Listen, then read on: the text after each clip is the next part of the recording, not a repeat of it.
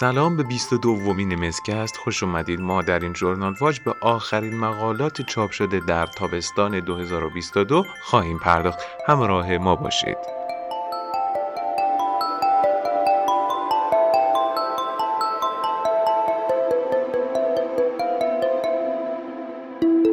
یکی از شاخصهای بیماری MS پدیده نورودجنریشن یا تحلیل عصبیه که در کنار پدیده neuroinflammation علامت های خاصی از بیماری MS به خصوص در فرم progressive را ایجاد می‌کنه. وقتی از neurodegeneration صحبت می‌کنیم خب بیماری پارکینسون یکی از معروفترین بیماری های این دسته است. در مطالعه‌ای که Journal of Neurology Neurosurgery Psychiatry July 2022 چاپ شده گزارش از یک cohort در کره جنوبی هست که به بررسی ریسک ابتلا به پارکینسون در بیماران M پرداخته. این مطالعه از این جهت که از ابتدای ژانویه 2010 تا آخر دسامبر 2017 یعنی حدود 7 سال یا 8 سال بیماران را مورد بررسی قرار داده کوهورت بسیار ارزشمندی است این مطالعه نشون میده که بروز پارکینسون که بروزش را به فاصله حداقل یک سال بعد از تشخیص MS لحاظ کردن در مورد بیماران MS سه ممیز چهار دهم و در مورد بیماران NMOSD یک ممیز سه دهم در هر سال به ازای هر هزار نفر بوده که نسبت به جامعه غیر مبتلا بالاتر بوده که خب این اثر ارتباطی به جنس، سن، ابتلا به دیابت، هایپرتنشن و دیسلیپیدمیا نداشته. یکی از مشکلات عمده بیماران MS اختلالات خواب هست که ممکنه به خیلی از علامتهای بیمار MS ارتباط داشته باشه. مطالعه خوبی که در ژورنال Neurology Neurosurgery Psychiatry 2022 شماره 27 جولای چاپ شده به این قضیه پرداخته که آیا اختلال خواب به خودی خود یا به تنهایی عاملی هست که ممکن مستقل از سایر symptom های MS ایجاد بشه و improvement ش در افزایش کیفیت زندگی فرد بدون ارتباط با سایر سیمتوم ها منجر بشه یا نه. مطالعه حاصل از بررسی حدود 1700 نفر بیمار مبتلا MS در یک کوهورت استرالیایی هست که نشون داده شده که 67 درصد بیماران علامت های از اختلال خواب دارند که اختلالات خوابشون درسته که می‌تونه که نشانه از استراب، افسردگی، فتیک، درد یا اختلالات حس باشه. اما نشون داده شده که مستقل از شدت این اختلالات بر کیفیت زندگی فرد اثر میگذاشته بنابراین در کنار این که ما توصیه می‌کنیم در افراد مبتلا به MS اختلال خوابشون بررسی بشه که آیا در ارتباط با فرض کنیم که چاقی سندروم پای بیقرار استراب افسردگی فتیک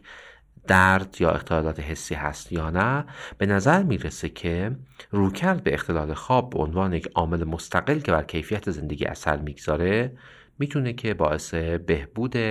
علامه بالینی بیماران MS و افزایش کیفیت زندگی در این بیماران بشه. مقاله ای که در شماره جولای مجله مالتیپل اسکلروسیس چاپ شده با عنوان پیشگویی احتمال relapse در بیمارانی که از یک داروی disease modifying treatment به cladribine switch شدند یافته های جالبی در مورد فاکتورهای پیشگویی کننده احتمال بروز relapse در بیمارانی که از یک داروی disease modifying treatment به داروی دیگری سویچ میشن در اختیار می‌گذاره. در این مطالعه که به بررسی بیمارانی پرداخته که از انواع داروها از جمله اینترفرون ها glatiramer acetate dimethyl fumarate teriflunomide fingolimod یا natalizumab به cladribine change شده بودند. مشخص شده که ریسک relapse در treatment gap بین داروی اول و cladribine و همچنین در سال اول شروع درمان cladribine با نوع داروی اولیه از همه مهمتر درمان با natalizumab و همچنین با سن بیمار ارتباط داره. از 513 بیماری که بررسی شده 22 relapse در زمان treatment gap و 38 relapse یک سال بعد از شروع cladribine گزارش شده. هرچقدر تعداد relapse قبل از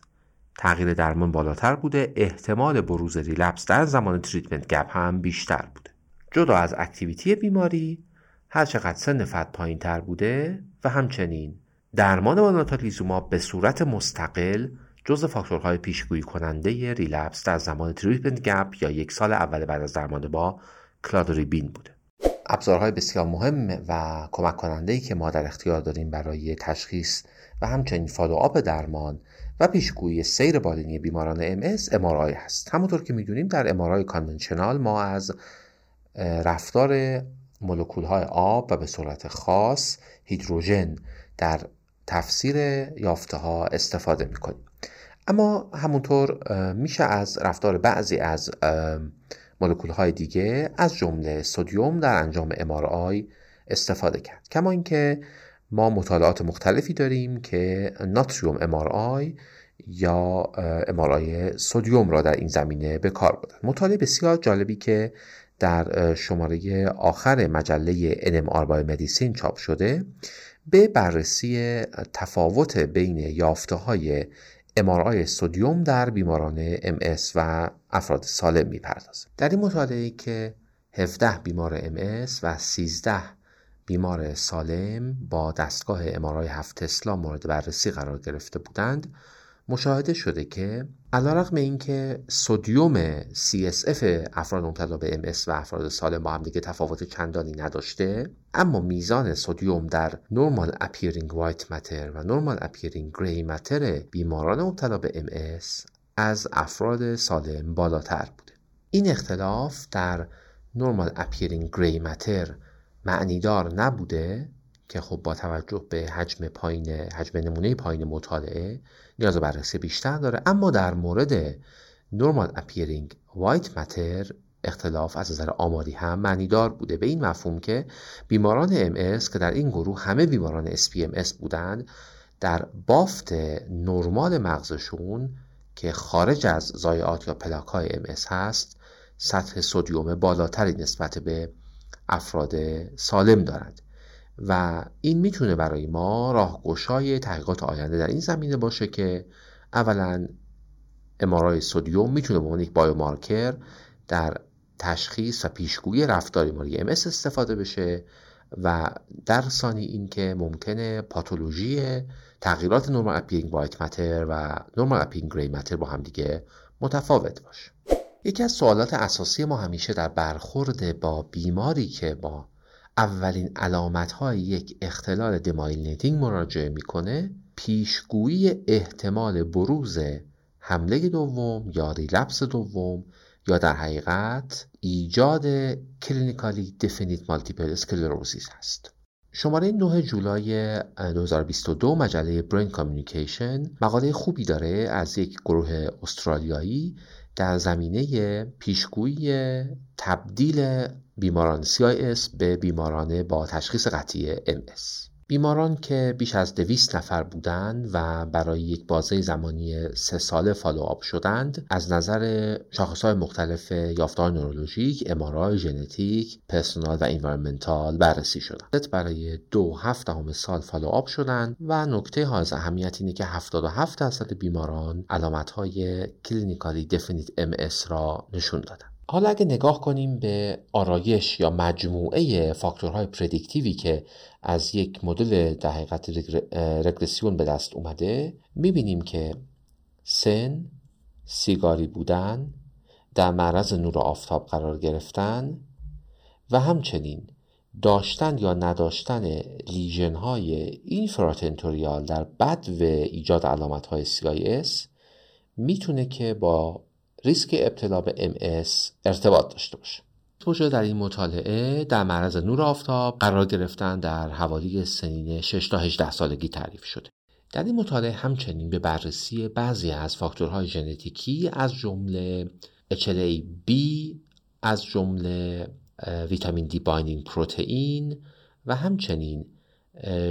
ژن خاص دیگری که در ایجاد بعضی از انواع مسهای فامیلی مورد توجه قرار گرفته بوده بررسی های انجام شده و نشون داده شده که در کنار فاکتورهای دموگرافیک و همچنین فاکتورهای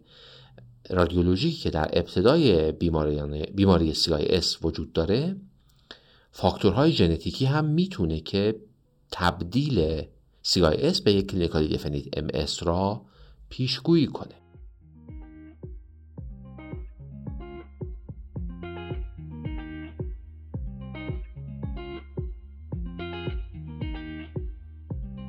شرکت های دانش بنیان جدا از محصولای بروز و مبتنی بر علم دنیا خیلی خوب اهمیت event علمی رو درک می‌کنند و همراه و حامی این حرکت ها هستند. شرکت دارویی نانا الوند هم از این دست شرکت هاست که البته در سبد دارویی امس دو محصول خوراکی زادیوا و دنلوین رو داره که دو محصول خوراکی دیمتیل فومارات و فینگولیموده ممنون از نانا الوند اسپانسر پادکست امسکست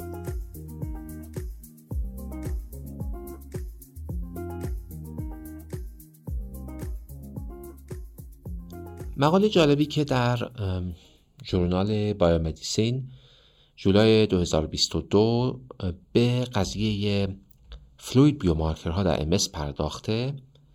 راجع به این سوال که کدام که از biomarker هایی که احتمالا در سالهای آینده ما در دسترس خواهیم داشت برای استفاده های کلینیکی بیشتر می‌تونه به ما در افتراق MS از سایر بیماری ها کمک کنه پرداخته. این مطالعه که در دو مرکز بزرگ آلمان انجام شده به بررسی اثر تشخیصی free light chain kappa fraction oligoclonal band ها و MRZ reaction در CSF بیماران MS پرداخت. در مورد OCB تفاوتی بین ارزش تشخیصی اون در relapsing MS چه فرم early onset ش چه فرم late onset ش و progressive MS نبود. اما وقتی که به نقش free light chain kappa نگاه می‌کنیم می‌بینیم که هم نسبتش به کل میزان نوروفیلامان ها و هم عدد مطلق kappa chain ارزش تشخیصی کمتری در بیماران progressive MS داشته. در مورد MRZ reaction هم می‌بینیم که MRZ reaction مشابه OCB ارزش تشخیصی خودش را به مرور زمان یعنی وقتی که فرم MS به late onset یا به PMS تبدیل شده از دست نداده. در مورد OCB احتمالا IgA concentration می‌تونه که بیماران relapsing remitting را از progressive افتراق بده. به این صورت که میزان در افرادی که PMS دارند بالاتر هست. نهایتا اینکه OCB مختصری نسبت به free light chain kappa immune electrophoresis در تشخیص progressive MS از افراد دیگه ارجح است مورد MRZ reaction هم که اختصاصی ترین پارامتر مورد استفاده در CSF بیماران MS در این مطالعه بوده مشاهده می کنیم که به خوبی از اون می‌تونیم برای لیت آنست ام و پروگرسیو ام استفاده کنیم. یکی از یافته های بسیار مهم در بیماران MS اختلالات حرکت چشم است که هم به پاتوفیزیولوژی بیماری و هم به درگیری آناتومیک در بیماران MS ارتباط داره. از یافته های مربوط به اختلالات حرکت چشم در افتراق بیماران MS از افراد سالم و همچنین بیماران MS از افراد مبتلا به NMO در مطالعات مختلف استفاده شد. یکی از تست های بسیار جالب در این زمینه تست King-Devick یا KD هست که می‌تونه به صورت همزمان عملکرد brain stem، cerebellum و cerebral cortex را ارزیابی بکنه. این تست که در حقیقت یک آزمون شناختی که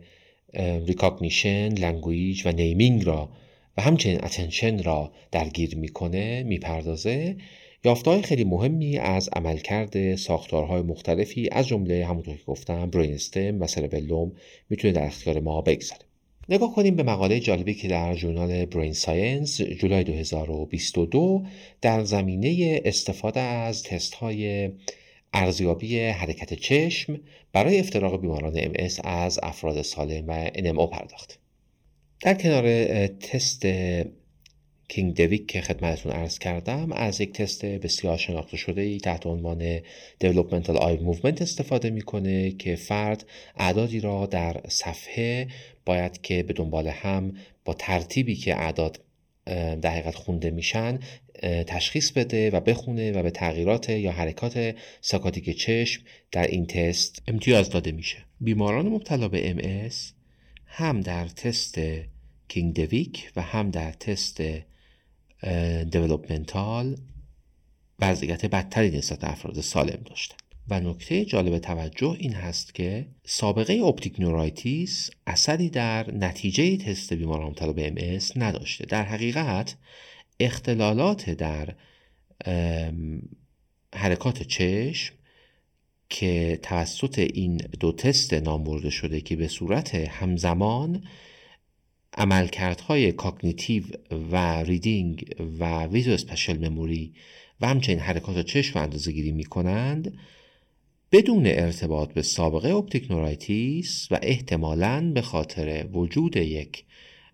subtle lesion در مناطق brain stem یا cerebellum در بیماران MS وضعیت بدتری نسبت به جامعه نرمال داشته در حقیقت بیماران مبتلا به MS اختلالات متفاوت oculomotor و non visual بدون تغییر در حدت بینایی تغییر در توانایی های بینایی ممکنه تجربه کنند. این تغییرات می‌تونه خودش را به وضوح در زمانی که فرد از حرکات چشم حین attention یا بعضی از function های زبانی استفاده می‌کنه بیشتر نشون بنابراین فرد مبتلا به MS ممکنه که در خواندن یا در تمرکز بر روی object های مختلف در فضا وقتی که لازم هست که از saccade چشم استفاده کنه دچار ناتوانی های باشه که ما یا خود بیمار متوجه اون نیست. مقاله ای که در شماره اخیر Journal of Intensive Care 25 جولای 2022 در مورد mortality sepsis در بیماران MS چاپ شده. مطالعه بسیار بزرگ و ارزشمندی در زمینه outcome های sepsis در بیماران MS در اختیار ما قرار میده. مطالعه یک cohort 8 ساله بر روی بیمارانی است که به خاطر septic shock در بیمارستان یا ICU بستری شده بودند و بیش از 280 هزار مورد بستری را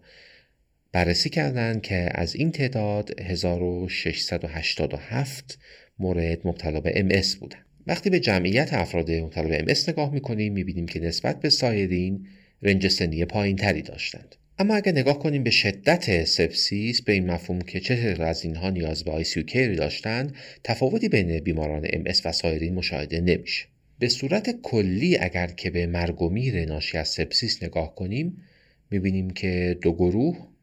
چه افرادی که مبتلا به MS بودند چه سایرین از نظر mortality تفاوتی با هم نداشتند. اگرچه که در این مطالعه ما به short-term mortality در حقیقت داریم می‌پردازیم و همچنین باید توجه بکنیم که صرفا به بیمارانی پرداختیم که اینها به خاطر septic shock در بیمارستان بستری بودند و وارد ICU شده بودند در این میان شدت بیماری در افراد ام و غیر ام با هم دیگه تفاوتی نداشته. حتی بعد از adjust کردن بعضی از risk factor ها می‌بینیم که بیماران MS 17 درصد short-term mortality شون نسبت به بیماران دیگه پایین تر بوده. در این مطالعه نیاز هست که ما به تفاوت داروهای دریافتی و همچنین به مدت زمان بیماری توجه بیشتری کنیم اما به صورت کلی میشه نتیجه گرفت که جامعه بیماران ام از نظر ریسک عوارض سپتیک شوک با افراد دیگه تفاوت چندانی ندارند. اما اگر نگاه کنیم به خصوصیت جمعیت ام در این مطالعه می‌بینیم که خب این افراد در سنین پایینتری بودند. minority های جمعیتی و نژادی در اینها کمتر دیده می شده و همچنین تعداد chronic illness ها در این افراد کمتر از افراد بدون MS بوده که این نشون میده که جمعیت بیماران MS کمی متفاوت تر از سایر افراد حاضر در مطالعه از نظر risk factor های outcome septic shock بودن. البته یکی از مواردی که باید به اون توجه کرد این هست که ممکنه بیماران مبتلا به به خاطر داروهایی که دریافت می‌کردند و سن پایینتری که داشتند در معرض ریسک پایینتری برای dysregulation های immune response به عفونت قرار داشتند. و dysregulation immune response جزء risk factor های mortality مهم در بیماران مبتلا به septic shock است که در حقیقت از طریق release کنترل نشده بعضی از cytokine ها ممکنه که با outcome بدتری در septic shock همراه باشه در این میان خب اینترفرون گاما، اینترلوکین 10، اینترلوکین 12 مواردی هست که ما از مطالعات قبلی در مورد sepsis به نقش اونها آگاه هستیم. با توجه به اینکه یک مطالعه در حقیقت یک مطالعه retrospective با استفاده از ICD code های ثبت شده برای بیماران بوده بسیار از risk factor های sepsis و همچنین subgroup های دارویی و همچنین علامت ها یا عواملی که با بدتر بودن خود بیماری MS ارتباط دارن مورد بررسی قرار نگرفته و نمی‌تونه که دقیقا این پیام رو منتقل کنه که واقعا بیماری MS با ریسک پایینتری برای mortality septic shock همراه است. ممنون از اینکه تا انتهای اپیزود همراه ما بودید. لینک مقالات مثل همیشه در description موجوده. ما رو به همکاران خودتون معرفی کنید. تابستان 1401 امسکست